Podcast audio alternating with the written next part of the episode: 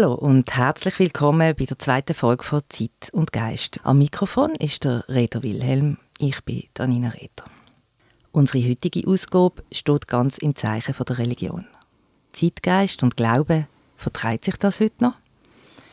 Welchen Stellenwert nehmen eigentlich Sinnfragen und ethische Themen in der heutigen Gesellschaft und auch im Geschäftsleben noch ein? Warum sind Kirchenlehrer obwohl sich die Menschen nach Spiritualität eigentlich sehnen. Nach Ruhe und nach Halt und nach Gemeinschaft. Alles Dinge, wo wir einst mit der Kirche und dem Glauben verbunden haben.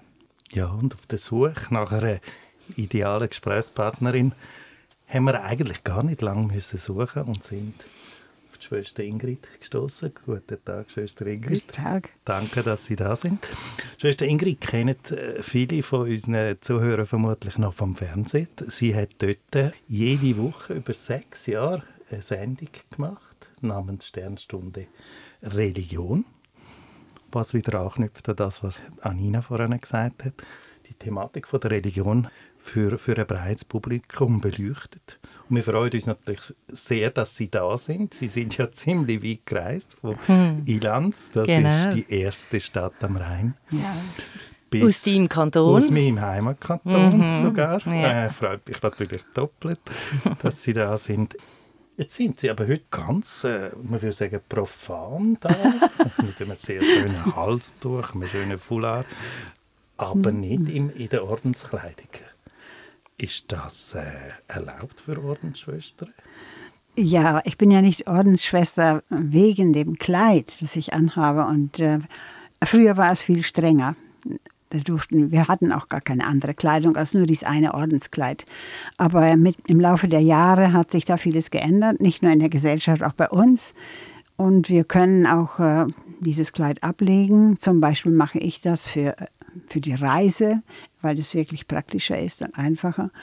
Und äh, es gibt eben auch viele Leute, die gar nicht mehr wissen, was das eigentlich bedeutet. Ich bin schon mal mit einer Muslimin verwechselt worden. Mhm, tatsächlich. Worüber sich die Muslimin sehr amüsiert hat. Das war gar nicht böse. Mhm. Äh, und ich, das Kleid soll ein Zeichen setzen, aber wenn das Zeichen nicht mehr verstanden wird von vielen Leuten, dann brauche ich es auch nicht setzen. Mhm. Wenn ich in Ilanz auf die Straße gehe, dann gehe ich mit meinem Ordenskleid, denn dort wissen die Leute alle, wo wir hingehören und was das bedeutet. Ja, ja. wie es dort das Kloster gerade ist, oder? Ja. Dort ist es wahrscheinlich viel mhm. noch mehr in mhm. der, äh, im Alltag integriert auch.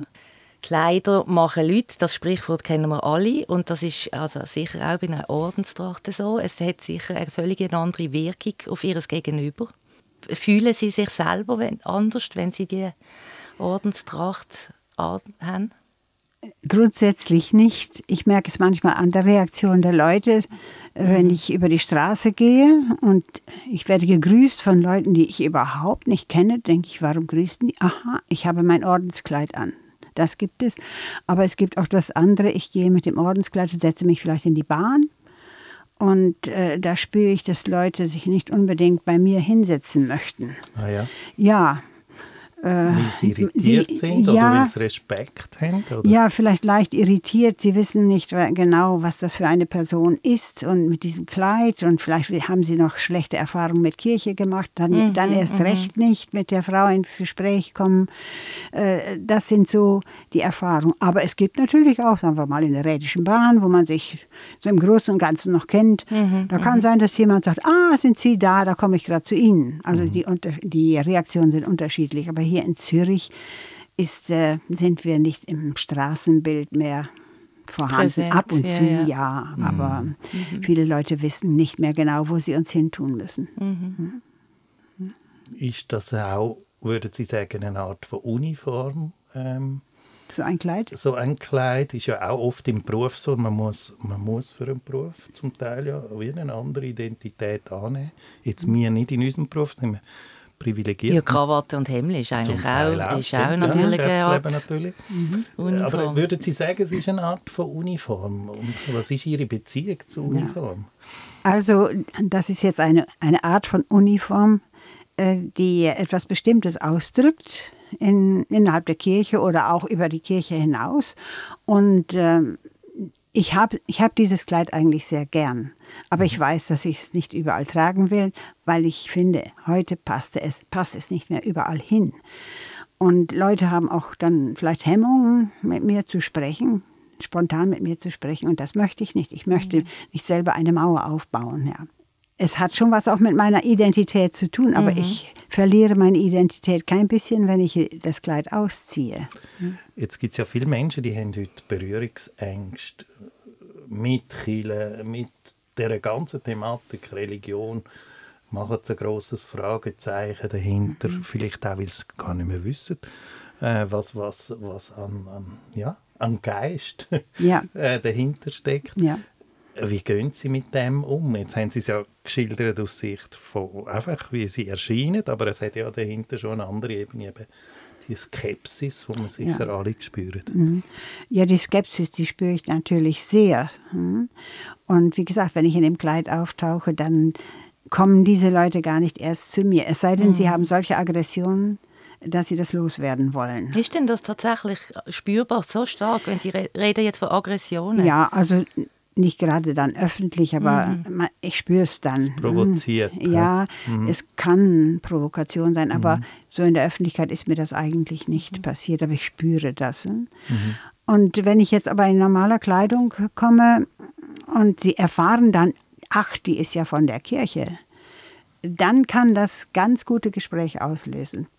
Und was und, sind denn Themen, wo Sie jetzt angesprochen werden drauf oder, oder wo will man von Ihnen Antworten haben? Vielleicht Zum Beispiel, wenn Sie jetzt wissen, ich bin von der Kirche und erfahren, dass ich auch noch aus einem Kloster bin, dann ist vielleicht das Kloster der Einstieg. Ja, mhm. warum sind Sie denn überhaupt dorthin gegangen?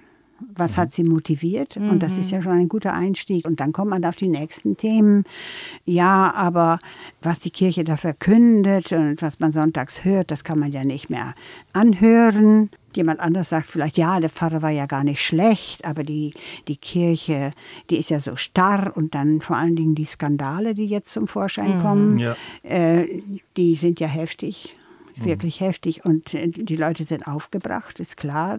Das kommt dann vielleicht noch hinterher oder dass sie sagen, sie sind in ihrer Kindheit äh, so eingespurt worden, es gab kein, man durfte nicht nachdenken, man hatte nur noch zu gehorchen und das, das geht nicht, die Kirche soll sich demokratisieren. All diese Themen, die kommen dann so nach und nach zum Vorschein. Also das Bedürfnis mhm. ist da und ja und äh, die Sehnsucht nach Hilfe und nach Geborgenheit und auf in einer Gemeinschaft sein, was ja mhm. dafür steht, die Kirche ja wirklich dafür ja. steht eigentlich. Mhm. Also, Aber die Sprache ist wie verloren gegangen, oder haben sie einfach den Zugang, zu, die Kirche einfach den Zugang zu ihrer zu ihrer Gemeinde verloren. Zu ihrer Kundschaft. Ja, ihre, ja. ja genau. Äh, die mhm. Kirchensprache, das ist so ein Thema von mir und seit Jahren sage ich das, unsere Kirchensprache wird nicht verstanden. Wir müssen eine neue Sprache finden. Und wenn ich irgendwo einen, einen Gebetsabend oder einen Gottesdienst gestalten kann oder mitgestalten kann, dann schreibe ich zum Teil die Texte um auf mhm. meine Sprache oder auf die Sprache, die die Leute verstehen. Und dann weise ich dann schon mal hin auf Martin Luther, der gesagt hat, man muss den Leuten aufs Maul schauen. Mhm. Wie sprechen die Leute? Und viele Pfarrer lesen ja ihre Texte alle ab mhm. mhm. und wagen kaum, die Texte ein bisschen anzupassen. Und es wird dann für die Leute langweilig. Warum soll ich eigentlich dahin gehen? Ich, bring, ich bekomme ja nicht das, was ich brauche. Und sie wissen meistens genau, was sie brauchen. Nämlich Verständnis für ihre Lebenssituation, Hinweise auf Spiritualität, aber dann eben in einer Sprache, die sie verstehen. Hm. Mhm. Sie sind durchaus offen dafür und äh, ich war jetzt gerade in meinen Ferien in Deutschland und eine junge Verwandte von mir, die äh, hat ihre Kinder nicht mehr taufen lassen. Mhm. Die sagte mir, sie ist um die 40.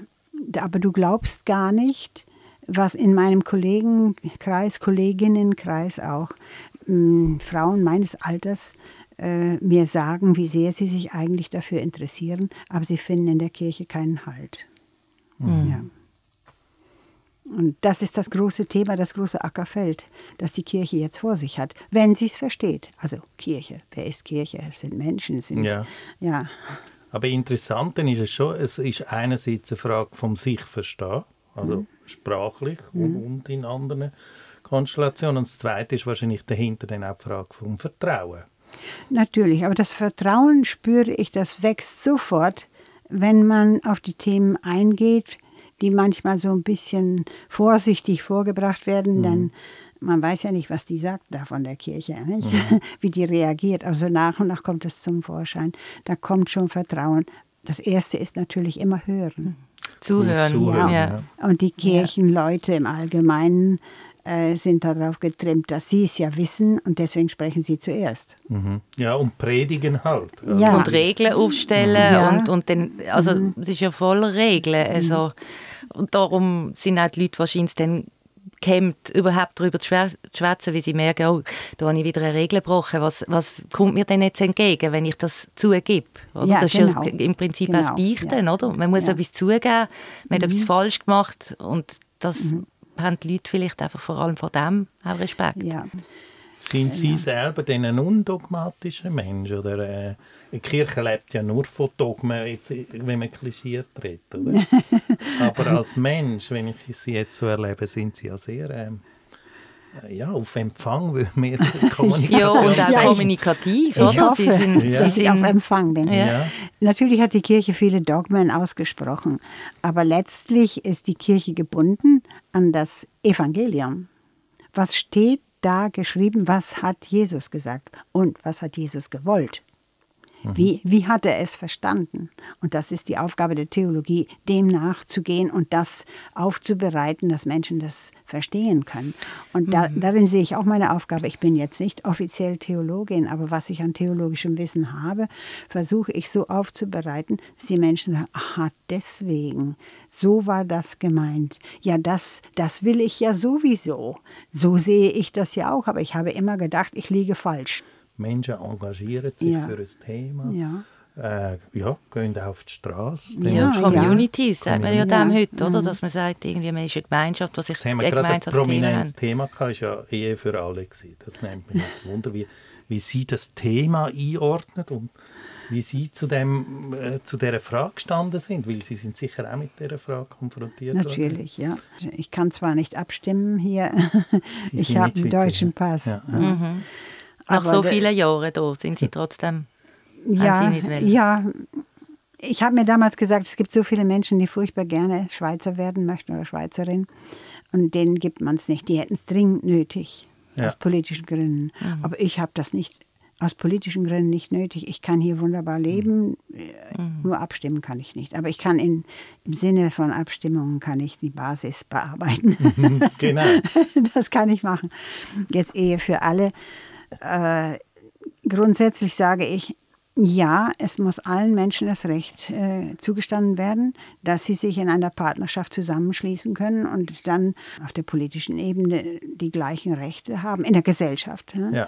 ja. äh, wie sogenannt normal verheiratete Paare. Wo ich dann schon ein Fragezeichen ansetze, das ist dann mit der Samenspende für lesbische Paare. Da weiß ich nicht, was diese Kinder mal in 20, 30 Jahren sagen werden. Jetzt ist es schon schwierig, wenn Kinder ihre Väter nicht kennen. Ähm, dass äh, manche setzen alles daran, um herauszufinden, wer der Vater ist. Und mhm. wenn diese Kinder dann nie wissen werden oder erst als Erwachsene wissen werden, wer ihr Vater ist, da sehe ich Probleme. Aber die kann ich nicht lösen. Ich kann nur darauf hinweisen. Mhm. Wollte mhm. den Kindern das antun. Mhm. Ja.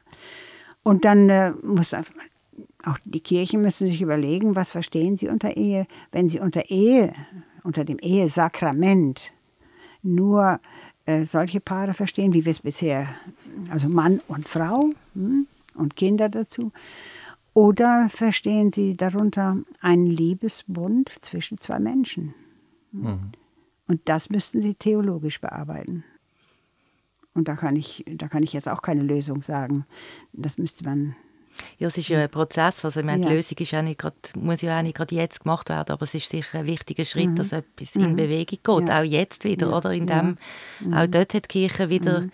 einen Grund, sich einen Schubs zu geben und zu sagen, mhm. wir müssen irgendwie näher zu den Leuten. Ja. Einfach, das ist, mhm. glaube ich, einfach der Punkt, dass man irgendwie, es gibt ja auch so sehe ich bei uns in Basel in der Elisabethenkirche. Vielleicht kennen Sie die. Es ja, gibt vielleicht die kenne ich. Kennen Sie sogar? Ich kenne auch die, äh, die Pfarrerin dort. Mhm, mhm. Mhm. Und die machen ja immer wieder, das ist jetzt auch schon längere Zeit, dass sie segnen in, in Gottesdienst Mensch und Tier. Also die Leute können mit den Tieren kommen. Sie machen Partys, Disco, ähm, wo man kann im Kirchenschiff abtanzen. Ich bin mal an einer grossen, einem grossen Fest dort drin. Es ist ein völlig anderer Zugang. Und aus meiner Warte heraus ist es etwas, wo mir die Kirche wie schon wirklich näher bringt, auch als Gebäude und auch als Ort, wo man kann sein und wo man mehr als nur kann die Verbindung zu Gott aufbauen, sondern Austausch haben mit Leuten und Gemeinschaft spüren und ich habe das Gefühl, das ist jetzt für mich, ich weiß nicht, wie sehen Sie das, ich finde es für mich als als Mensch, ähm, der mit der Kirche sonst nicht so vertraut ist, ein Zugang, der mir hilft. Das wäre ja auch der Ursprung. Mhm. Also die ganz frühe Kirche nach dem Tod Jesu, mhm. die ganz frühe Kirche war ja, das waren Gemeinschaften. Ja. Da haben sich Menschen zusammengefunden mit äh, gleichen Sehnsüchten, mit gleichen Vorstellungen von Leben oder haben sich von dieser Botschaft inspirieren lassen und sind deswegen zusammengefunden. Mhm. Also so hat es ja mal angefangen. Also in dem Sinn, sehen Sie, also, finden Sie, ja, ist das eine gute die, Variante, die quasi ein neues Businessmodell in dem Sinn? Ja, das ist genau die Variante. Eine Gemeinschaft von Glaubenden und Hoffenden, mhm. die tut sich zusammen und stützt sich gegenseitig. Und in dem Sinne hat es natürlich viel weniger Schwellenangst ja, gegeben. natürlich. Ich, ich erlebe das ähnlich. Mhm. Ich meine, Kiel ist auch etwas Imposantes. Ich, ich persönlich also auch als Gebäude, oder? sehr gerne so. in Kiel mhm. auch einfach zum ja, das so auf mich wirken lassen, hat natürlich auch etwas Mächtiges. Es hat etwas. Mhm. Es ist so eine Mischung für mich aus Faszination, aber auch Irritation. Weil ich jetzt persönlich nicht äh, einer Religion angehöre oder nicht mehr. Ähm, aber ich denke mir auch oft, dass das eben eine Schwelle aufbaut für Menschen, die jetzt wirklich Fragen haben oder wo sich wettet austauschen, ob sie dann wirklich würden in die Kirche gehen oder eben einen anderen Ort würden finden, wo das möglich ist. Die Kirchen lehren sich sicht, mhm. sichtlich ja. von, von Jahr zu Jahr. Und die Austritte sind jetzt ja enorm gestiegen. No, das ja. ist ja, das ist auch, das ist einfach Tatsache. Und es gibt ja auch äh, bereits auch in Zürich hier äh, Möglichkeiten, ähm, dass Seelsorger etwas aufbauen, äh, dass sie äh, sich etwas einfallen lassen, Veranstaltungen oder, oder Versammlungen, wo man sich erstmal zu Hause fühlen kann und dann allmählich den nächsten Schritt tun kann. Und das findet dann in der Regel nicht in einem Kirchengebäude statt oder durch irgendeine Installation oder was immer es ist, in einem Kirchenraum sodass die Leute den Kirchenraum betreten, weil sie diese Installation sehen wollen. Sehen, das ja. kann eine Vorführung mhm, sein, mhm. da gibt es vielfältige Möglichkeiten. Und dann kommt man dann auf das Eigentliche zu sprechen. Jetzt, Sie leben ja in einem Kloster, das ist noch mehr abgeschlossen, theoretisch, oder? Oder ist das Kloster der neue Ort, wenn man jetzt so sieht, es gibt Manager, die ziehen sich zurück ins Kloster, schließen sich ein, machen Schweigeseminare und, und, und. Ist das vielleicht ein Revival fürs Kloster sogar, oder wie sehen Sie das? Es ist sicher kein Re Revival vom eigentlichen Klosterleben. Ja. Aber die Klöster bieten sich natürlich an von ihren Räumlichkeiten her. Äh, da ist etwas, ich sage mal, bei uns ist etwas in den Wänden. das kann man nicht fassen. Und die Räume sind davon irgendwie auch durchtränkt oder, mhm. oder so. Ähm, so eine Art es, Kraftort. Ja, es sind auch Kraftorte. Und das entdeckt man eigentlich wieder. Bei uns machen wir das ja auch. Das machen viele Klöster, dass sie Leute einladen auf eine bestimmte Woche hin oder auf bestimmte Veranstaltungen hin. Äh, ich glaube, dass das ganz wichtig wird für die Zukunft. Nur wir, zum Beispiel wir in unserer Ilanzer Gemeinschaft, wir sind am Aussterben. Eben. Wer trägt das weiter? Wir geben uns große Mühe, äh, das Ganze auch auf Zukunft hin zu öffnen. Was müssen wir machen, damit dann andere spirituell Interessierte sich mit, mit uns gemeinsam, mit den Letzten, sag ich mal, mhm. äh, engagieren, um dieses Gebäude äh, offen zu halten für Suchende. wir haben uns gesagt, wir können nicht mehr einfach Leute aufnehmen, die ja sowieso katholisch sind und sowieso religiös und so weiter, sondern wir öffnen uns für Menschen, ob sie kirchlich gebunden sind oder nicht.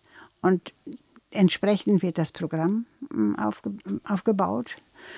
Und dann müssen wir schauen, wer hat den Mut, wer kommt oder wer hat Sehnsucht mhm. nach etwas Neuem.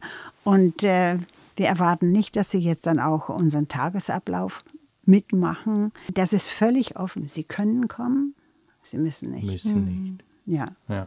Und ich denke, dass es der richtige Weg ist. Angebot machen und die Leute genau. holen sich das raus, was ihnen entspricht.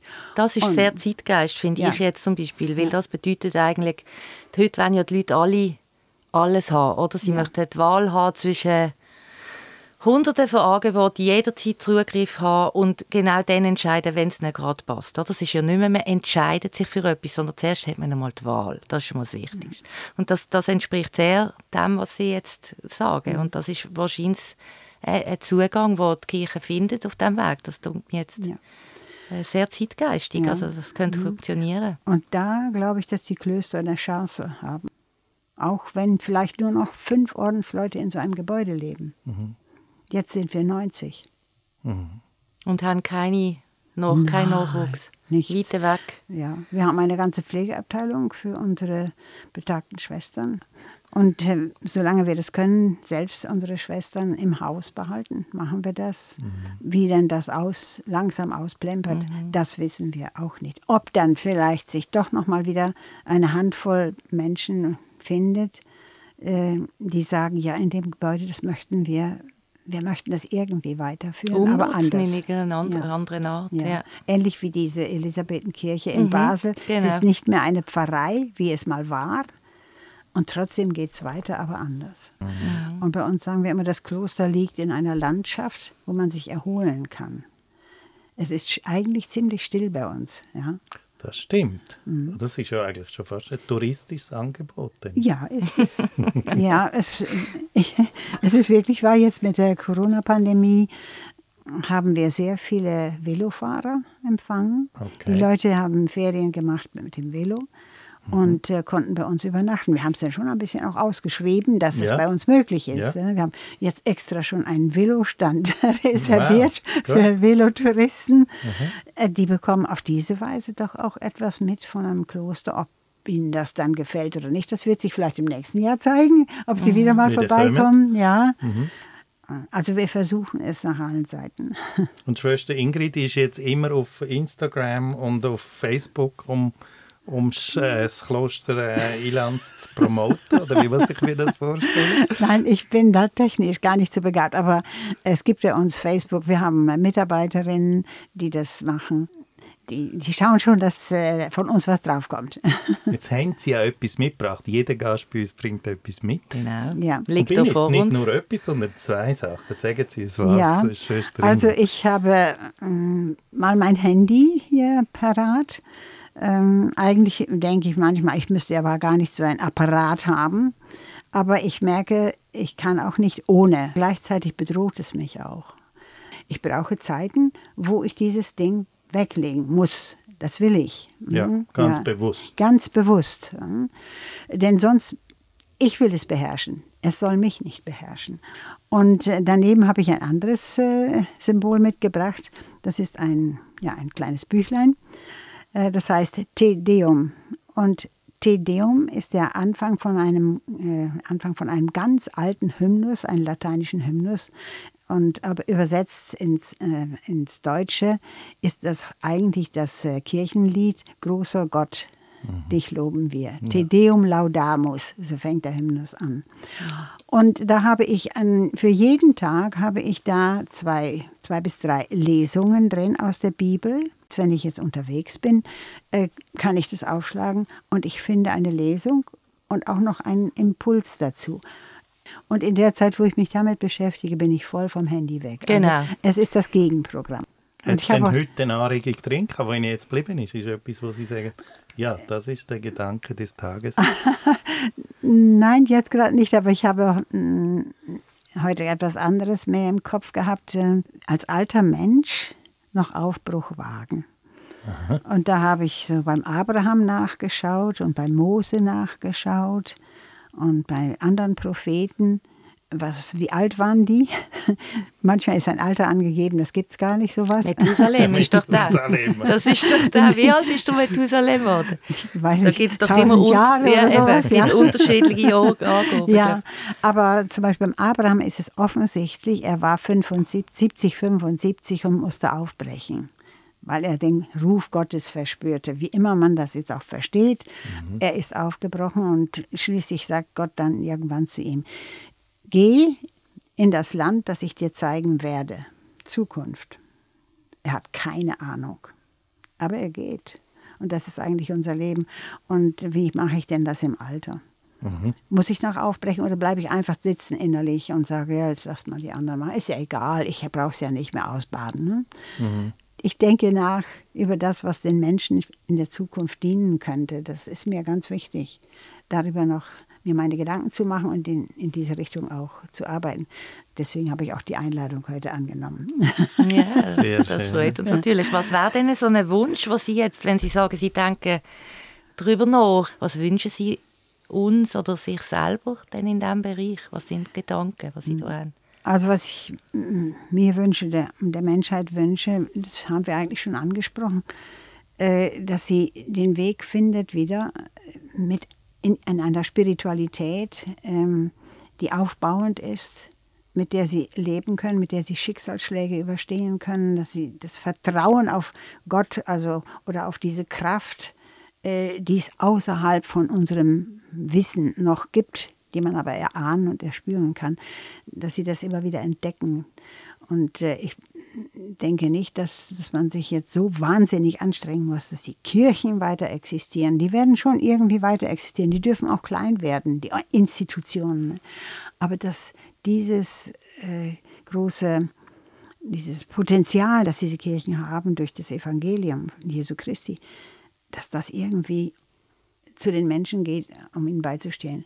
Und ähm, um ihnen zu helfen. Und da drin ist natürlich auch Klimagerechtigkeit äh, das große Thema, auch wenn das nicht so wörtlich in der Bibel steht. Mhm. Jesus hat noch nichts gewusst, nicht gewusst, dass das Klima mal bedroht ist. Aber wenn er heute leben würde, ging er vielleicht mit Greta auf die Straße. Das ist ein sehr schöner Schlusssatz, würde ich sagen. Wunderbar, genau. Sehr schön. Vielen Dank, Schwester Ingrid, für Ihre Ausführungen. Es war sehr spannend. Gewesen. Wir könnten noch stundenlang weiter philosophieren, was zeigt, ja, dass, ja. Äh, dass man ähm, eben einen Mensch mit sehr viel Erfahrung und Horizont am Tisch kennt. Vielen Dank, Schwester Ingrid, dass Sie zu uns nach Zürich gekommen sind. Ja. Ach, ich habe es ganz gern gemacht, ja. Ich habe schnell Ja gesagt. Ihnen eine wunderschöne Fahrt natürlich zurück nach Graubünden. Danke. Wunderbar. Und das ist es wieder von Zeit und Geist heute mit der Schwester Ingrid Grave, Dominikanerin aus dem Kloster Illanz. Wenn ihr Fragen habt, Vorschläge oder Feedback, freuen wir uns. Schicken Sie uns an Zeit und Geist at pantarei.ch.